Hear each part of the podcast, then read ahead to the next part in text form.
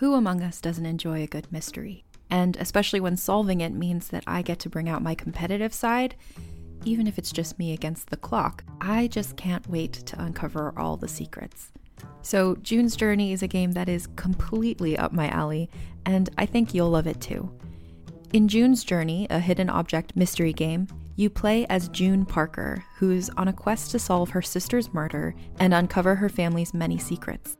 Each chapter brings you deeper into the story, and it's set in the roaring 20s, so beyond uncovering clues, you get to experience the glitz and glamour of the time. June's Journey is definitely not a game I play mindlessly, which I love because I get genuinely invested, and a lot of it is a race against time, so there's a little fun added pressure of trying to find the clues as quickly as you can in each scene. There are also tons of ways to customize the island that you're on, learn more about the characters, and then new chapters are added weekly, so you really can't run out of things to explore.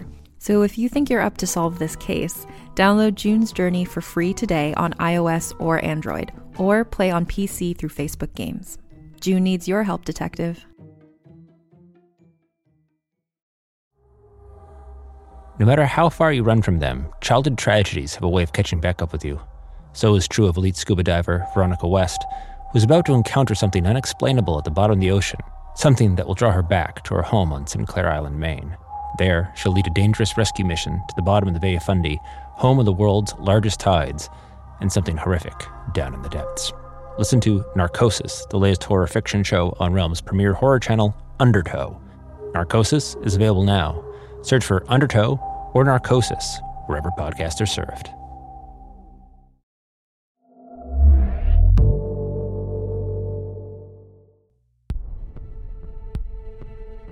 Hello, friend. Welcome back to Adrenaline. This is Realm's Thriller channel, and this is your host, Neil Helligers, and this is Dead Air, Episode 8. Enjoy. Realm presents Dead Air, Episode 8. 1. No one recognizes me or stops me to say hello as I walk along the sidewalk on my way to talk with Officer Matthews about a certain sleazy, chain smoking ex detective. It's a risk, but she's my only source at the department, and what can happen in broad daylight in the police station? Ryan and I agreed it made the most sense as a next step. Normally, I wouldn't even think about being recognized, but after the last episode of the podcast, I feel visible at all times. Not that anyone necessarily knows what I look like, but still. I had to turn off notifications for my name and lock down all my personal accounts just in case, because the news that the Order of St. Franklin faked Dick's alibi basically broke the internet, or at least my murder obsessed corner of it. There's still the question of why they needed to lie. Some people are certain Dick killed Peg, or Dick and the Order did. For all we know, he was out with his mistress. I believe he's guilty, but the only things we can say for certain are that the order agreed to cover for Dick, and if they covered up for his dad, then his grandfather and Lynn Brockman must know the details of exactly what happened. The photo of the dinner party guests showing up in the police files after I questioned Dick's alibi in my podcast is now fishy as hell, and Brockman's statements about the follow up weren't convincing. According to Ryan, it was his grandfather's suggestion to keep Dick and Skylar away in Mexico for a few more days until the attention blows over. We're both in agreement that there's no way Dick could mastermind a cover up this complicated and long running. Richard Carlisle is our man on that front, but we need to gather a little more information before we go traipsing in to see the family patriarch and demand our answers. But if all goes to plan, that's where we're headed. While I'm at the police station, Ryan's off on an assignment of his own, digging into the family business to see if his dad or grandfather have been paying Lynn Brockman, for what and for how long. Ryan seems to be taking things well, though I can tell he's hurting, but he insists he wants to see this through. Meanwhile, my inbox overflows with gruesomely specific death threats, of course. I'm not sleeping so well. Despite increased media attention, the Eddyville police insist Brandon McDonald really did commit suicide.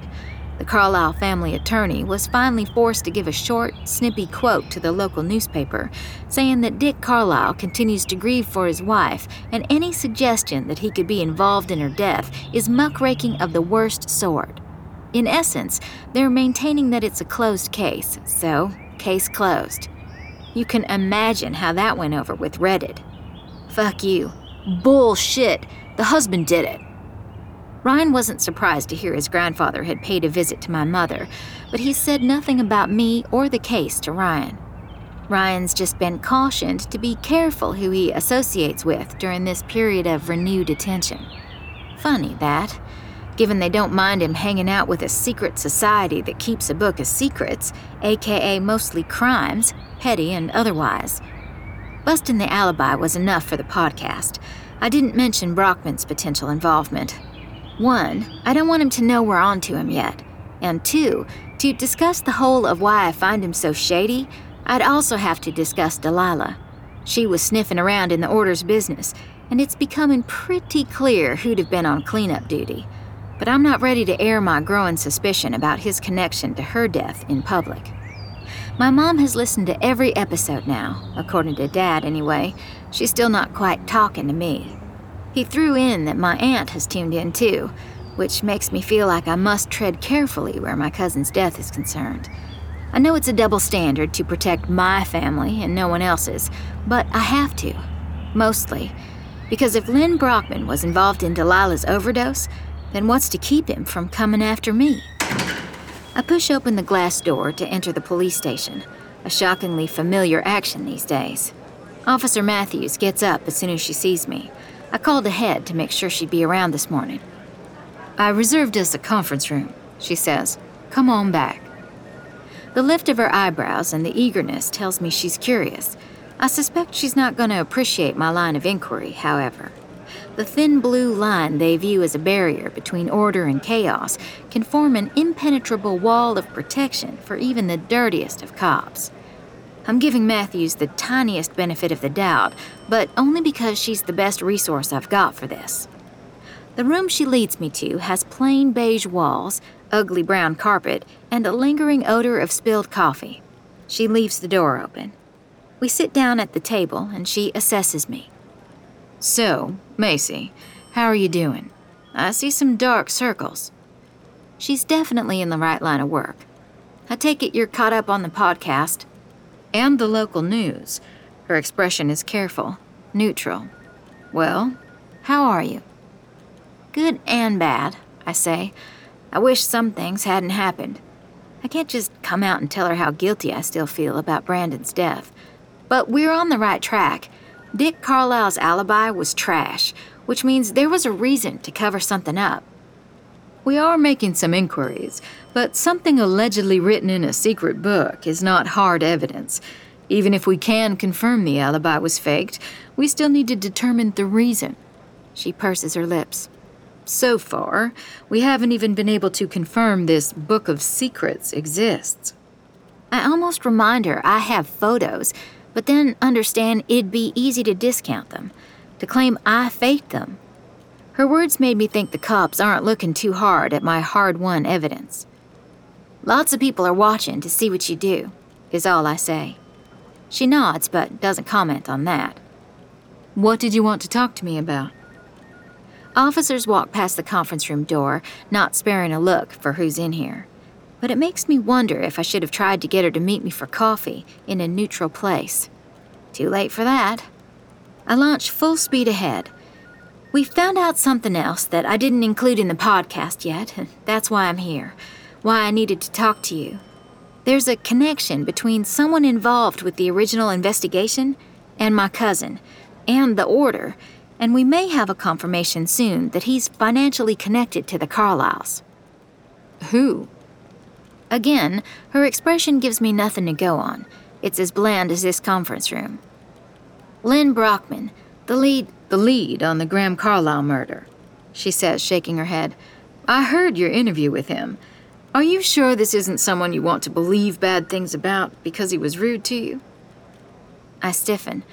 I don't like the implication, even though it's a fair enough question. I find it interesting you asked me that instead of about the connection we've turned up. Officer Matthews raises her hand. Don't go looking for conspiracy, she says. Not with me. Too late, I say, and I'm not even sure whether it's a joke or not.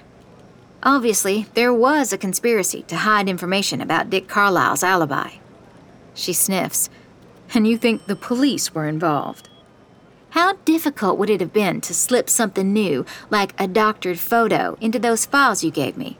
To have police cars stake out my apartment to keep an eye on me? I let the statement sit there. The air feels heavy, and I wonder if it was a colossally stupid idea to come here. She is a cop, after all. At last, she leans forward, putting her elbows on the table. I don't like your implication. She shakes her head again. Look, you can do some of this research on your own. The police department is better now, but there are always going to be bad apples. Sometimes rotten ones. There have been problems in the past. Her reaction could have been worse. I proceed, but with caution. What kind of problems? The usual. Police trying to serve themselves instead of the public. Some overuse of force, lost evidence, sloppy conduct, I'm almost encouraged. What about Brockman? She sits back. I never worked with him, but there are rumors, and he's still friendly with some of the guys. I'd be extremely careful, Macy. Is there anything I could request here? A record of the kind of problems you mentioned? I'm not sure I'd suggest it if there was, and I don't know. I doubt it. She pauses. You'd be safer searching old newspapers to see if there's anything in the public record. I nod. The librarians do love me. I bet they do. Is that all? For now. I stand to go, and she does the same. She opens the door for me, then hesitates. Macy, it wasn't your fault what happened with McDonnell, and his death doesn't prove his innocence. But be careful with Brockman. He's a free man, and he could make your life difficult, even if he isn't involved the way you think. Another cop turns the hallway corner, and I suddenly feel the need to get out of here. You're sweet to care, I say, as lightly as I can manage. She gives me a half smile. I know. My next stop is to compare notes with Ryan. I text him to meet me at the library, figuring I can do some work on Brockman while I wait. Then I take up my regular station at one of the research computers with all the news databases in the Kentucky room. The back issues are in here too, if I need to pull a hard copy. I get luckier on stories about alleged police corruption and tense moments in the city's history than I do on anything specifically to do with Brockman. His name pops up a fair amount, but only in relation to the Graham murder and other cases. The only moderately interesting thing I find about him is a story in which he and a defense attorney got into a heated courtroom exchange that led to some salty comments from the judge. The attorney claimed Brockman had buried exculpatory evidence. The perp went to jail anyway. But I have to admit that aside from that one story, what I find in the public record indicates a slightly standoffish professional. It's not like everything this guy has done has been terrible. There's no flashing light saying corrupt, which is somehow comforting and troubling at the same time. I expected him to be grimy with dirt, rotten to the core. Instead, he's smudged at best, unless Officer Matthews turns up something the police kept discreet. Maybe she wasn't entirely wrong that my personal encounter with him is a big part of my evidence against him. Confirmation bias is something we talk about frequently in class. I make a mental note to be more aware of that going forward. Hands drop onto each of my shoulders and give them a light knead that feels heavenly. I'm assuming it's not the librarian, but I don't even care. My neck muscles are so tight. After a second or two, I drop my head back and look up into Ryan's blue eyes. Hey, he says, you looked tense. You know it's bad for you to hunch over your keyboard. Hey, I say back. Now shut up and keep rubbing my shoulders. I close my eyes, and he does, briefly. Things are good between us since the other night, despite how hard the new turn in the investigation has been for Ryan. Police corruption? Anything interesting? He asks, obviously reading over my tight shoulders. Yes, but not interesting enough, I say. Brockman is publicly clean. What about you? Any luck? I'm afraid so. His voice is serious. I sit up straight and then gather my things. Let's go somewhere we can talk. The very nice librarian who runs the Kentucky room is giving us the don't make me shoo you guys out look, and I nod to him. I'm starving, he says, keeping his voice down. And I bet you skipped lunch? Is that why I feel vaguely murderous except when you're rubbing my shoulders? I grab my bag. Yes, food would be good, unless you'd rather talk in private. He shrugs. Lexington Diner? Ooh, cheese grits. Yes, please. Ryan slips my hand in his. Although you may wish you could get a drink after you hear what I found out. That bad? Ryan shrugs his shoulder. Or good, I guess, for finding out the truth. I know this isn't easy for you.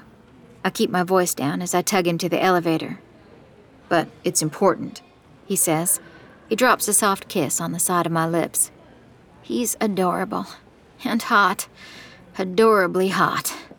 I'm in deep, over my head deep. The diner is close enough to walk to, but I can't wait until we get there. The second we're outside, I say, Okay, spill it. I went to lunch at my grandfather's house, Ryan says as we start up the busy street. No one bats an eye at the two of us together. I am grateful Lexington isn't that small a city. He still takes care of most of the business, though that's supposed to change soon when I take it over. I already have a desk in the office there. And you successfully snooped? I successfully snooped. He stops and pulls me into a small patch of green by the sidewalk, and I can see he's still worried about whatever went down this morning. But he caught me. I grab his arm. Oh my god, what happened? Ryan says, I think I covered. I was going through the ledger of payments. Yes, he keeps an actual ledger looking for Brockman's name. And I found it.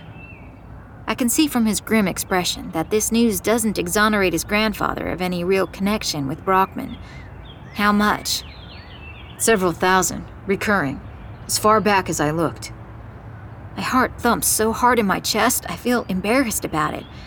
Did it say what for? Security consulting. That would cover a multitude of sins. Ryan nods in agreement. So I'm taking a photo with my phone when grandfather comes in and demands to know what I'm doing. I had to come up with something, so I told him that the security guy did me a solid at my induction, and I just wanted to thank him, but I couldn't quite remember his name. I knew I'd recognize it if I saw it. Why not just ask me? He says, and I pretend and stammer and Finally, tell him that I didn't want him to think I'm turning into dad, that I hooked up with a caterer. I can't keep from smiling.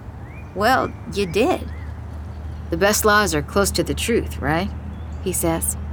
And he bought it? I can only imagine how tense Ryan must have been in that moment. Pretty sure he did. I got a lecture about not turning into my dad, and a weird comment about how he's glad I'm moving on from that other girl I've been bringing around. I wrinkle my nose. I know. Sorry, he says, like he's the one who should apologize. After all that, I ask him, So who is that guy? He works for us, right? And grandfather says he's the kind of person every business needs on the payroll. Someone who is good at fixing whatever needs fixed and doing whatever needs done, quickly and quietly. I need to know this kind of thing since I'll be taking over soon, etc. Slick, I say, blinking. So Brockman's definitely in this. And my grandfather must have all our answers. Ryan starts walking again. Once we're settled and we've ordered in the cute little diner, I reach out for his hands. I can go to your grandfather alone. You don't have to be part of it. He slides his hands into mine. No, I. He starts, then goes quiet.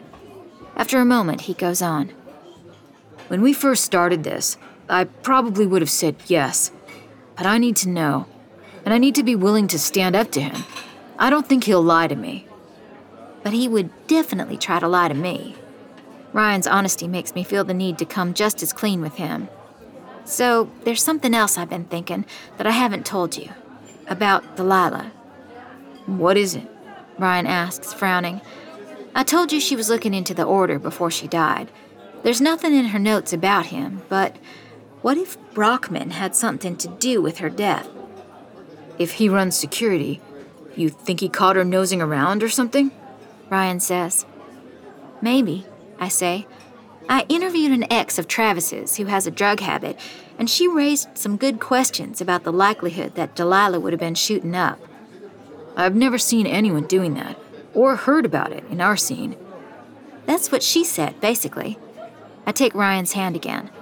Before we talk to your grandfather, I want to interview the dealer Delilah got her stuff from, or at least the person who'd have supplied the people she partied with. I'm guessing that's who she got it from. The heroin that killed her was laced with fentanyl. I want to know if that means something to him.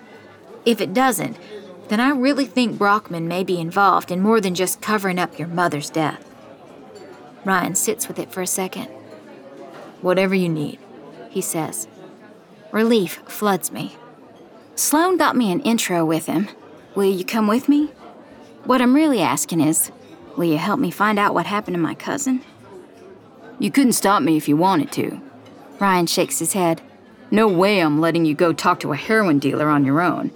Where does he live?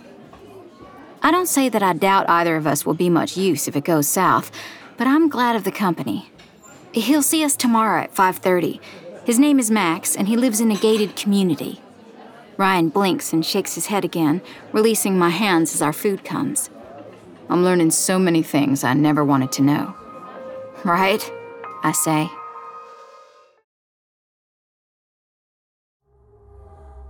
No matter how far you run from them, childhood tragedies have a way of catching back up with you. So is true of elite scuba diver Veronica West, who's about to encounter something unexplainable at the bottom of the ocean, something that will draw her back to her home on Sinclair Island, Maine. There, she'll lead a dangerous rescue mission to the bottom of the Bay of Fundy, home of the world's largest tides, and something horrific down in the depths. Listen to Narcosis, the latest horror fiction show on Realm's premier horror channel, Undertow. Narcosis is available now. Search for Undertow or Narcosis wherever podcasts are served.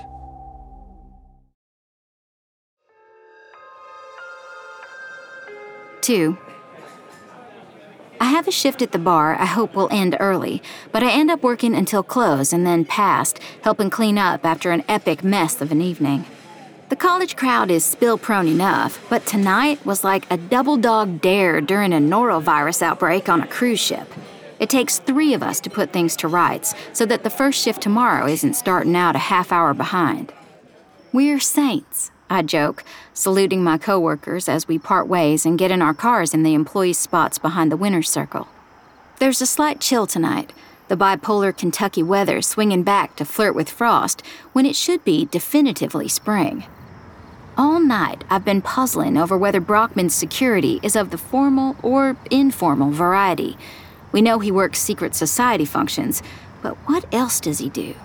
Or fix? The way Ryan's grandfather phrased his usefulness makes the hairs on my arms lift. The city is quiet this late, and I'm one of just a few cars on the road at almost three in the morning. I can practically feel the cool welcome of the fresh bed sheets I put on this morning beckoning me home, and I have no doubt I'll sleep like the dead tonight, even with all the Peg Graham murder suspects staring at me from the walls. Flashing lights flare behind me blue and red, red and blue, and sirens blare. I slow down and pull off to the side to let the police cars pass. There are two cruisers. You almost never see cops solo here. My reading in the newspaper that morning had informed me this is a semi controversial practice of never having units respond alone. On the one hand, it's a check against abuse and provides extra police witnesses. But the critics say it's a potentially inefficient use of limited resources and often looks like an immediate over escalation, which can lead to an immediate over escalation. I'm startled to realize that while the red and blue flashing lights are gone, headlights are still on behind me. A police officer gets out of the closest cruiser and approaches my car door. His partner's coming too. They're pulling me over. How weird. But I decide not to panic. It's not fair that it matters, but I'm a white girl in a Toyota, and while I may smell like stale beer, I can pass a breathalyzer and go on my way. I wasn't driving recklessly or doing anything except trying to get home to bed. I put my hands on the steering wheel the way I've always heard you're supposed to. The cop knocks on the window and motions for me to lower it. And that's when I recognize him from the police car that's been hanging out on my street. The clipped hair, the strong jaw. He was behind the wheel and drove away fast when I approached. Is this Brockman's work? Matthews? The orders? Whatever the case, I can barely breathe. The officer motions for me to lower the window again. Hands shaking, I crank it down. Um, yes, sir? Another officer is behind him now. They wear the same uniforms as Officer Matthews. Then I see two more cops joining the party. Those two are circling my car, and one of them has a German Shepherd. Was I doing something wrong? I ask, placing my palms carefully back on the wheel. I know that I wasn't, and now I've given them an opening. My digital recorder is in my bag, and my hands itch to grab it and turn it on. We received a report that you were driving erratically, that you maybe have drugs in your possession. The officer at the window says, and then he adds, Mackenzie Walker. My breath hitches. Everything about this is a threat. I wasn't, I protest, even though I know I should stay quiet. A half register sweat running down my temple, I might as well be having an out of body experience. I don't know how to handle this. How in the world to get out of this situation? The cop must see my panic sweat thoughts on my face. Driving away or resisting us would be a mistake, he says. Would it? I ask without meaning to. Shut up, Macy, shut up. The dog lets out a yip and the officer raises an eyebrow. That's probable cause for a search right there. I don't have any drugs. I pull on my inner Mackenzie. Yes, I'm afraid, and he knows it, but I refuse to be reduced to begging. Not yet. I have nothing to lose except everything, so I may as well fight back. Shouldn't you be asking for my license and registration? We already looked you up from your plates, Miss Walker, he says. Step out of the vehicle. I'm just going home from work, I say. I don't want any trouble. That's not what we've heard he says. Step out of the car. I reach over and grab the recorder, hoping I hit the right button to turn it on. What do you have there? he asks. I have the right to record this stop, I say, opening the door. Put that back on the seat and step out of the vehicle. I could argue, but I don't. Feeling completely powerless, I drop the recorder and step out into the cold air. The other cops are observing all this. The one with the dog is standing at the back of the car. Open a trunk, he says. Are they planning to plant drugs there and then have the dog find it? Leak it to the press and ruin my reputation in the process? I imagine my mom's voice when I call from jail. Okay, I say, but as I stand before the trunk, I pause. Do I have the right to refuse this search? You have the right to do what we say, one of them says. Now open the trunk. I want to scream or laugh or cry or run. Mostly run. I want to call an attorney. Settle down, Ms. Walker, the lead officer says. Just open the trunk. He sounds irritated. I wish I'd put my recorder in my pocket and turned it on when I pulled over. My hands tremble as I fit the key in the trunk's lock and it pops open. Inside, there's a pair of running shoes I've been looking for in my closet for weeks a spare microphone for my digital recorder, a jack for changing tires. One of the police officers shines his flashlight at me. When he removes the light, I see spots. Imagine if we find a little baggie of something hidden in here. We have instant tests now that allow us to determine if you're in possession of drugs right on the spot. The thing is, they're prone to throw up false positives, but that can take some time to clear up. What is he saying? That they could throw me in jail without even bothering to plant actual drugs? Just some substance that looks like drugs? What about dashboard cameras? What is wrong with me? Why would I ask that?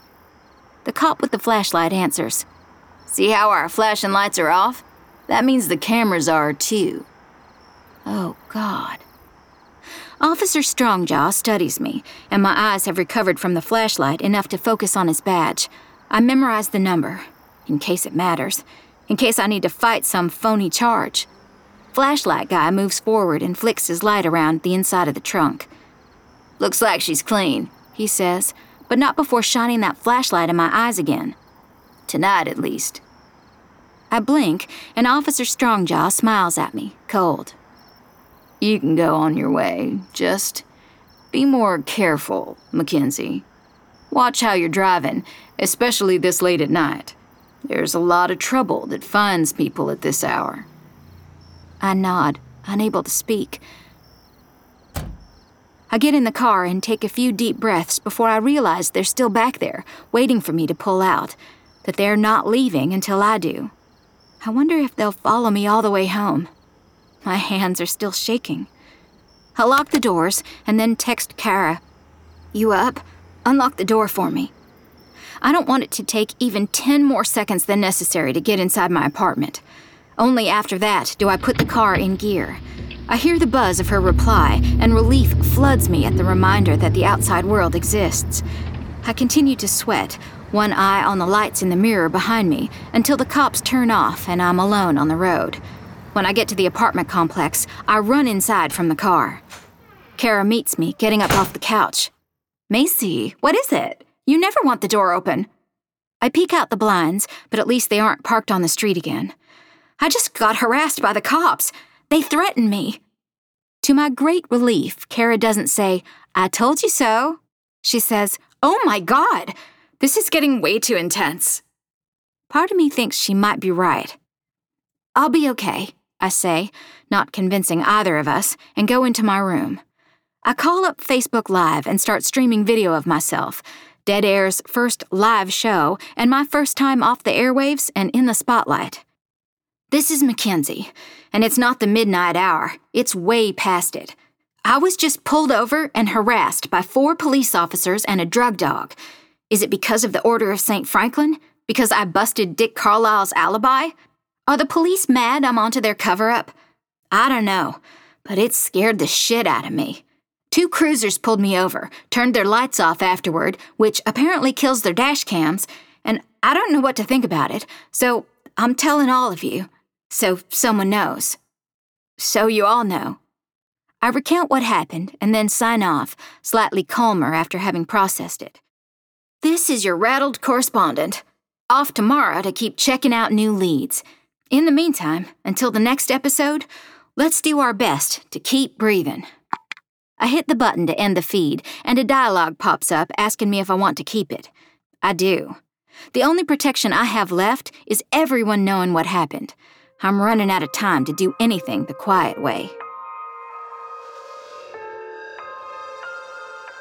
3. Ryan volunteers to drive to the island one of the oldest and most pretentiously named gated communities in Lexington.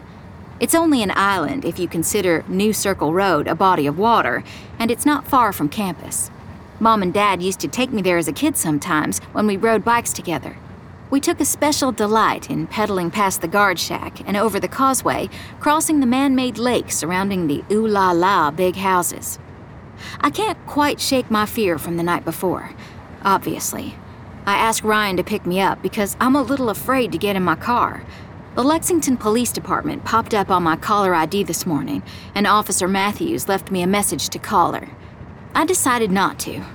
I can't trust anyone there right now, certainly not the last person I talked to about Brockman. After Brandon's death, I'm being more careful. Instead, I put on more makeup than normal for some fake confidence. I'm determined to put on my best Mackenzie front.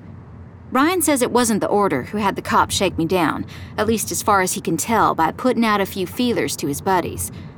The GPS prompts us into the driveway of a red brick McMansion with picture windows. Are you ready for this? Ryan asks as he parks and turns off the truck. I shift in my seat to face him. Are you? Not in the slightest. He pauses. I hate that I know people who do this stuff. I hate that your cousin got sucked into it. I'm not sure how deep in she was, I say. It may have been a convenient way to get rid of her. Ryan doesn't speak, but I can tell he has something he wants to say by the steady stare he gives me. I glance over at the house to see the front door open and a well dressed guy in his 30s standing there waiting for us. What is it? I ask. Do you really want to know? He's hesitant. Have you met me? He considers, then says, She was into it, Mace. At least a little.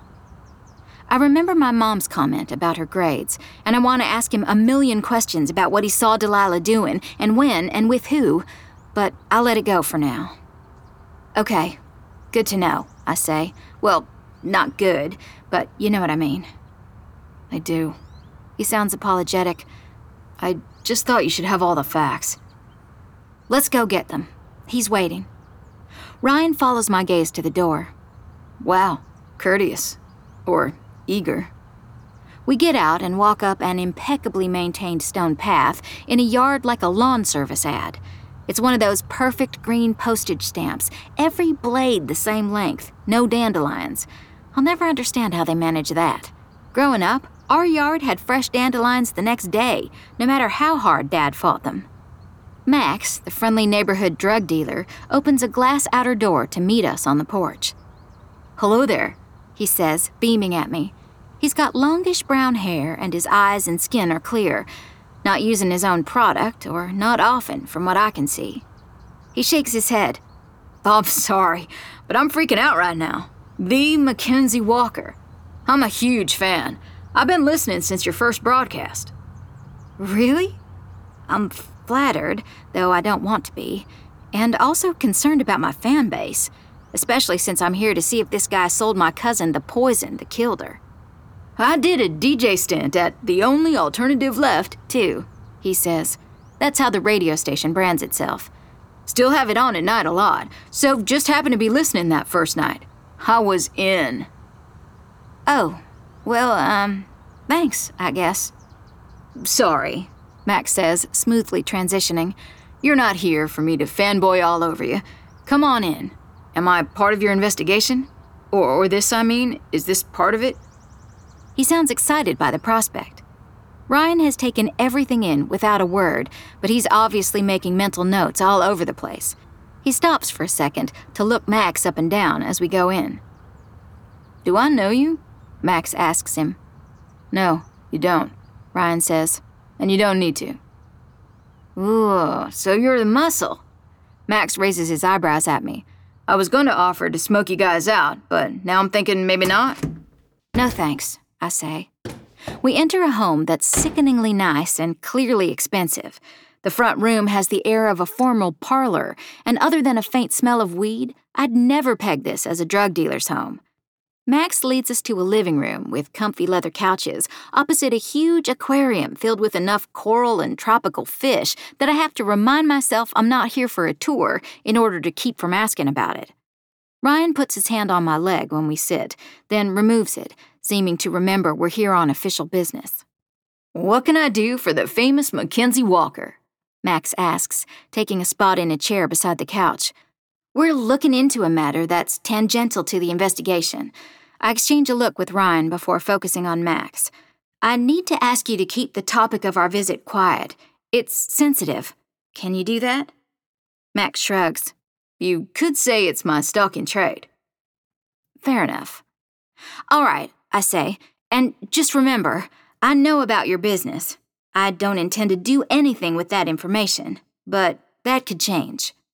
Ryan tenses beside me in a don't threaten the drug dealer way, but I don't care. Max takes my meaning and nods. There's a fresh respect there. I see how it is. I don't have all afternoon, so let's get to it, he says. I briefly consider asking to record this, but I know I'll never use the tape, given the topic. I wade right into the deep end. You know I've met Sloane. She raised some questions for me about the death of Delilah Jones. I don't know if you remember Delilah or, or even knew her, but Delilah, he says. Of course I remember her. I never forget a face, and she was memorable. I was really sad to hear about her. Yeah, I can tell how broken up you were by your absence at the funeral. Were you surprised? Yeah, I was. She was casual at best. She'd only tried H twice, the first time with her boyfriend. Ryan straightens. That surprises him.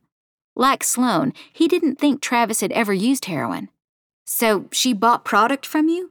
I ask. Max shakes his head. No, I gave her some samples. Travis was a customer. I make it a habit to know what people are into, what they might get into. Business plan. I don't say what I want to say that she was my cousin and that his samples may have gotten her killed. What about a guy named Lynn Brockman? Ryan cuts in. Have you ever sold to him? Max shakes his head. I don't know him. Travis and Delilah, as far as you know, did they shoot or snort? Snort, as far as I know, Max says, but people get experimental, so who can say? Is that all? I have one more question, I say. Do you ever sell people? I stop and correct myself sell or give people samples that aren't clean. The heroin that killed Delilah wasn't exactly pure, it had fentanyl in it. Max sits back, offended. I'm an entrepreneur. I don't kill my clientele. But you've never accidentally sold anyone fentanyl laced product? I press. No, I haven't, he says. I'm careful. I know my supplier. And I see no hint that he's lying. That's all the questions I have. As far as I'm concerned, it's more than likely that Brockman had a hand in Delilah's death. I want Max to know the real reason I'm here. I want him to know that Mackenzie Walker is no fan of his. You should know. Delilah was my cousin. His eyes widen. Oh, man. I didn't know. I'm really sorry. Like I said, I was shocked. I start to say something else, but he holds up a hand. I know what's next, he says, and believe me, I don't sleep that well. You don't have to lecture me, but I provide a service, and I'm a safe place for people to get it. People like Sloan, who maintain, are the bulk of my business. People who can afford to screw up and their parents will send them to rehab. He gives Ryan an apologetic look. Sorry if that hits close to home.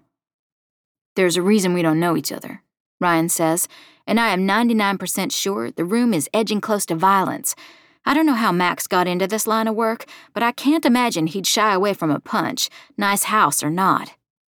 We're done here, I say. Then to Max, thanks for your discretion, if not your contribution to society. And thanks for yours.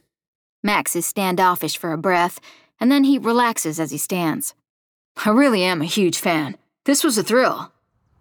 As we leave, I attempt to murder him with a look, but of course it doesn't work. Once we're back in the truck, Ryan confirms my feeling from inside the house. I really wanted to hit that guy, Ryan says, and I'm not someone who gets in fistfights. Yeah, me too. I gather my hands in my lap. The weeks and weeks since I began this journey, and everything I've learned, swirl around me. It's time. Ryan scoots over close enough to touch my cheek. This is something I could never have imagined when I started all this that Ryan Graham Carlisle would touch me so easily, so familiarly, and I'd be able to touch him back. I lean into his palm, taking comfort, then grip his hand in mine. Ryan asks, What do you want to do now? Confront Brockman? Go to the cops? Or stick with our plan? This is about your mother's death first. It's all about who really killed Peg. Brockman had to be involved in the cover up, but confronting him doesn't make sense, especially over Delilah. The only chance we have there is if he goes down for Peg. Confronting him would be the most dangerous thing we could do. Think about what happened last night. I'm not sure I believe the cops will do anything if we go to them with this. We need enough to nail him, to go public. Then it's time to talk to my grandfather, Ryan says. I'll make the call and set it up for tomorrow. I'll make sure Dad's not around, but you need to know this is going to be the hardest interview you've ever done. Remembering my first encounter with Grandfather Carlisle, I don't doubt it a bit. I'll be ready.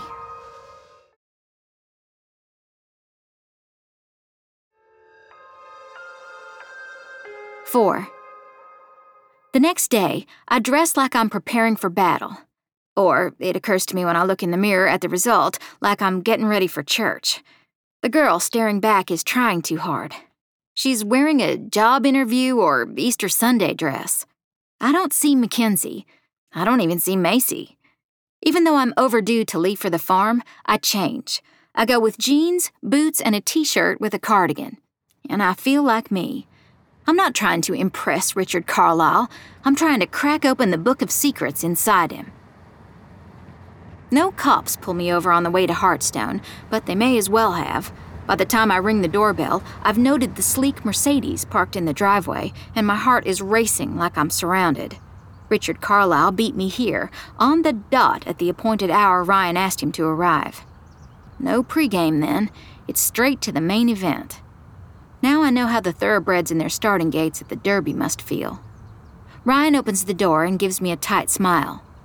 You're late, he says into my ear as he kisses my cheek. Then louder, Come on in.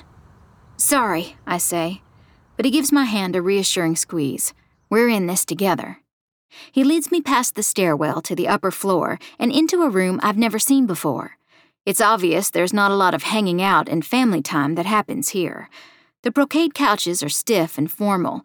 There's an enormous flat screen on the wall, off, and a bar in the corner, and a table that's been styled by a designer with some random art pieces and oversized museum books about horses.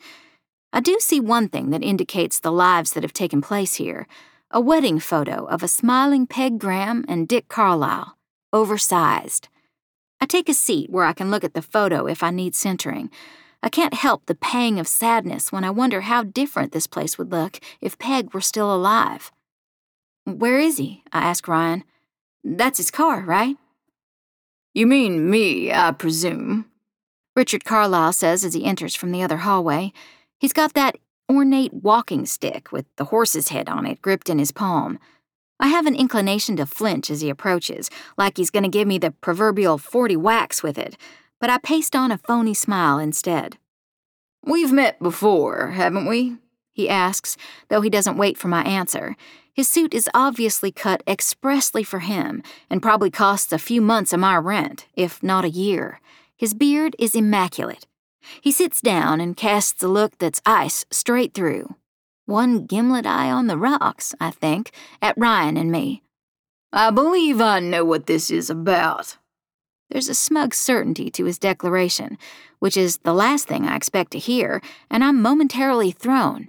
I'm at a complete loss for how to react. All my prep disappears. Ryan shoots me a look and apparently gathers as much, then takes the lead, though he seems lost too. You do? he asks.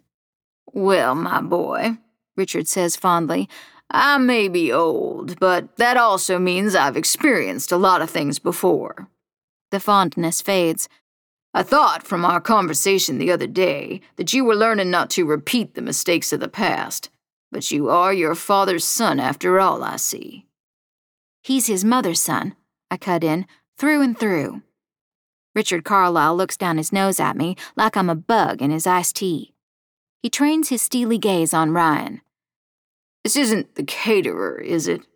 More's the pity. I remember this one from the track now. What's her name again? The sheer obtuseness. He doesn't realize. Even though he went to see my mother, he hasn't put Macy and Mackenzie together yet. That's why he's never said anything to Ryan about me and the podcast. I don't know why I'm surprised. Macy, I say. Macy Walker, and I was the caterer. It's kind of a funny story. Ryan lets out a surprised ha. Grandfather Carlisle does look at me again, then. Why must you be here for this? I can't fathom what this guy's up to. I feel like I'm playing chess with a Time Lord when I thought I'd be playing Yahtzee with a minion. But I'm ready. You've worked for this. Don't give up now. Why would I be anywhere else? I ask. You'll take care of it, he says, sighing. We'll pay, of course. You can even have a tip for keeping your mouth shut. How much do you want? Ryan and I exchanged open mouthed, questioning glances, and then I understand. My face flushes with heat. You think I'm pregnant? The words burst out of me, and Richard Carlisle is off his game for the first time, probably in years. His eyebrows lift. You're not? We just started dating, grandfather, Ryan says. Then, I thought this would be a hard conversation to have, but you just made it a whole lot easier. Macy? I face Richard Carlisle.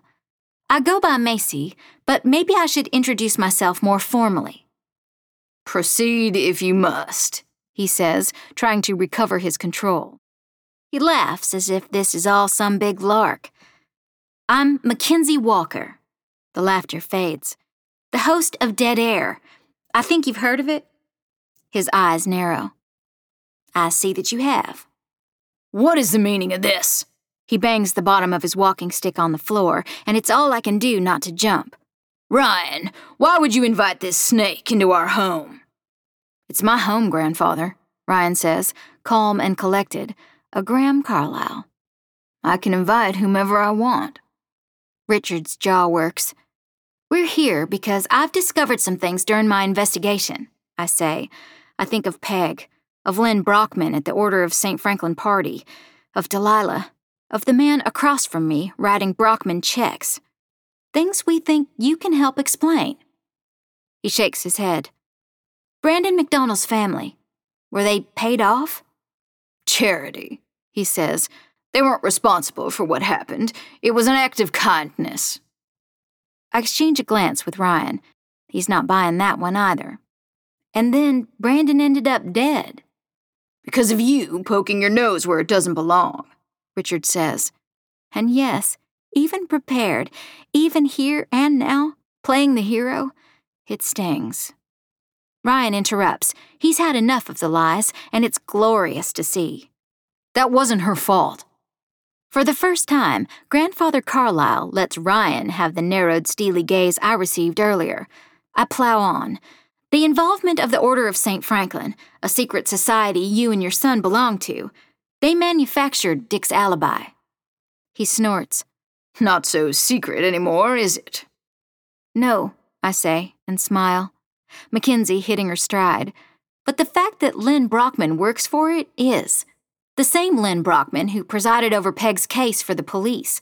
He must have known about how phony Dick's alibi was for the night of the murder. Did Dick do it? get mad at Peg and shoot her, and then you called Brockman to fix it, quickly and quietly, protect the all important Carlisle name. So Brandon McDonald plays the fall guy, agrees to suicide to help his family, but he lives. No matter, he stays quiet, his family gets rich. It's all fine until I start asking questions, and maybe he starts to reconsider the decision he made all those years ago. This is very, Richard starts. I talk over him. Someone else started looking into the order too last year. Another journalism student. Brockman found out about it and took care of her with a fake overdose. This is getting ludicrous, Richard says, and he sounds like he means it. I don't know what you're talking about. What if Delilah's death was just an overdose? Am I wrong about that? Confirmation bias again? My heart cracks open, but I leave Delilah's name out of this for now. Don't you? Brandon McDonald didn't kill Peg Graham, but you know who did, and you helped cover it up. So, who was it? Did I get it right? It was your son, Ryan's dad. I cross my arms and wait. Richard looks back and forth between me and Ryan. He closes his eyes and shakes his head. I did it. I broke him. Ryan speaks up. Tell us the truth, grandfather. I deserve to know. You're right. Richard says at last, opening his eyes. There's a sadness there, but he still looks calculating to me. But not about who did it, or why we had to make it go away. He's laser focused on Ryan. I never wanted you to have to know, my boy. I still don't. Can't we just leave this alone? It'll be better for everyone. He does include me in that, and it's almost a plea. His voice breaks a little on his next word. Everyone. No, Ryan says, so guarded I can't read his emotions. I want the truth. Grandfather Carlisle rises, waves a hand to settle us, and walks to the bar. He pours himself a generous bourbon, then adds more and takes a drink. Ryan and I wait in silence. I wish I could take part of the weight of what Ryan must feel in this moment. I wish I could give him a hug, but I stay where I am. I still don't trust Richard Carlisle. He hesitates at the bar, then fills a second glass. He holds it in the same hand with his walking stick and passes it to Ryan on his way to retake his seat. Ryan hesitates, but accepts it. He places it on the table in front of him. You're gonna need that directly, Richard says as he eases back down. He shakes his head at Ryan, then me. Last chance to let the past stay past, he adds. I can't, Ryan says. And I know you can't, he says to me with venom. I suppose you'll want the whole sordid tale. I nod. You're going to be disappointed, he says with a grimace. There's nothing sordid about it, but fine.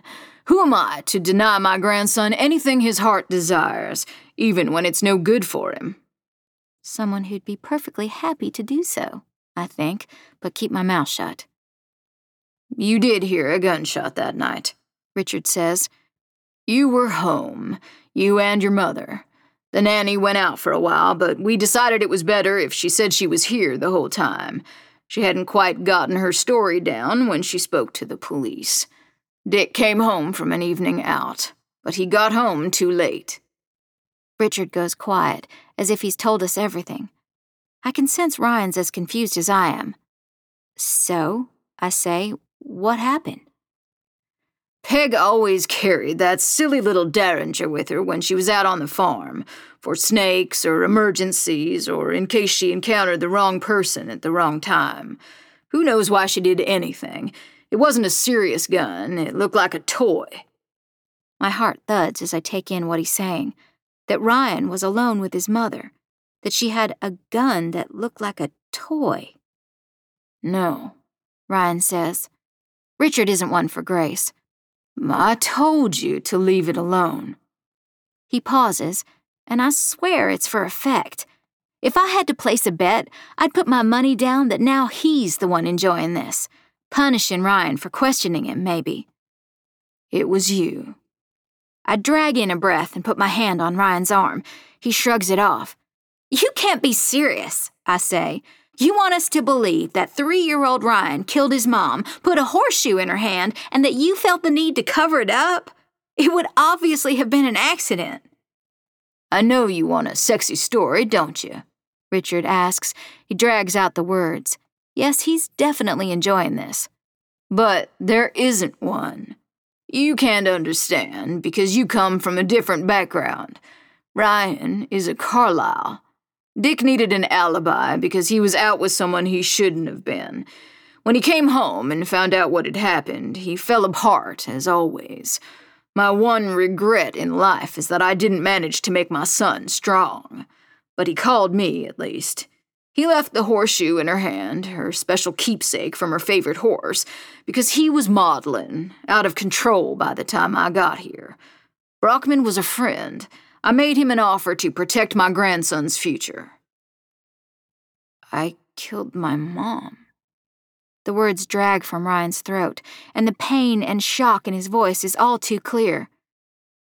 All this time, it was all for me because of me.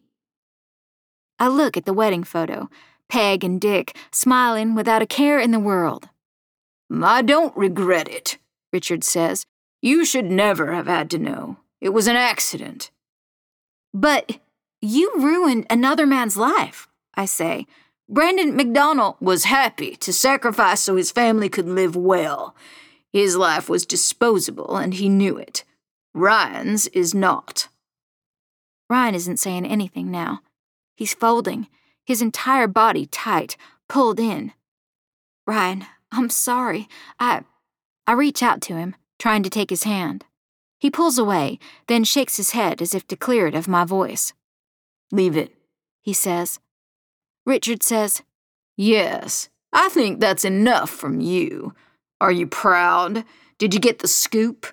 I assume you have enough decency not to want to ruin Ryan's life over this, his future, his family name, his reputation. I. I don't know what to do. Ryan won't look at me. Richard won't look anywhere else. You should get going, Richard says. This is a family matter. I'll take care of Ryan, the way I always have. Ryan? I ask. He doesn't answer. I know with certainty of the sun rising in the east and setting in the west that he will never easily or familiarly touch my cheek again. We're over. Richard Carlisle is right about one thing. This has all been a huge mistake. mine. My theories, my rush to see a connection between Peg's and Delilah's deaths, when it was all to protect a three year old who accidentally shot his mother. A three year old who grew into a good person, who I've been falling for, who I've hurt in a way I can never take back. Please, Mackenzie, Richard says, don't make me call security to show you out. What else can I do? I leave. The last thing I see is Richard moving to sit beside Ryan, placing the glass of bourbon gently in his hand. 5. I'm crying by the time I get behind the wheel of my car. Sobbing, actually. What a mess I've made of everything my life and Ryan's. I wish I'd never mentioned my suspicions about Delilah to my mom. There's a small blessing in the unlikeliness that she would have told my aunt. How can I look anyone in the eye after this, including myself? My fans. I feel sickened that I'm even thinking about them, but I am. I have to disappoint them, too. I can't go public with any of what I learned today. Richard Carlisle may be a monster in some ways, but I understand what he did. I understand why, and he's right. I can't hurt Ryan that way. Drag this all out for everyone to gawk over and discuss. I've done enough harm. Telling the truth won't bring Brandon McDonald back, and it won't get Ryan and me back together either. There's no justice for Peg Graham, just a tragic end. This is it. There's only one thing left for me to do. I have to officially end the podcast. Dead air is over. My investigation is at an end. I've I've hurt the people closest to me by pursuing this, and I haven't been completely honest with you, my listeners, either. I let personal feelings cloud my judgment at every turn. I need to go silent now. We need to let the Graham Carlisle family have peace. They deserve peace. Most of all, Peg deserves to rest in peace. This is goodbye from Mackenzie Walker and Dead Air. Let's all just keep breathing.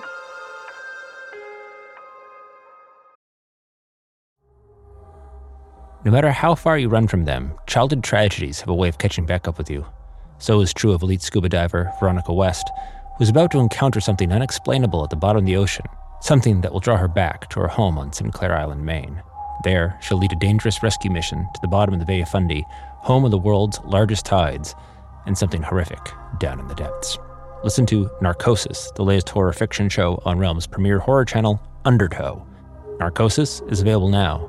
Search for Undertow or Narcosis wherever podcasts are served.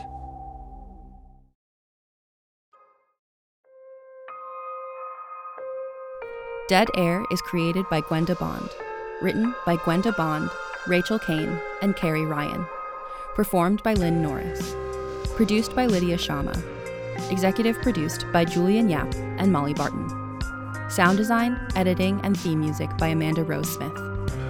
You're listening to Adrenaline, Dead Air. Created and produced by Realm, your portal to another world. Listen away.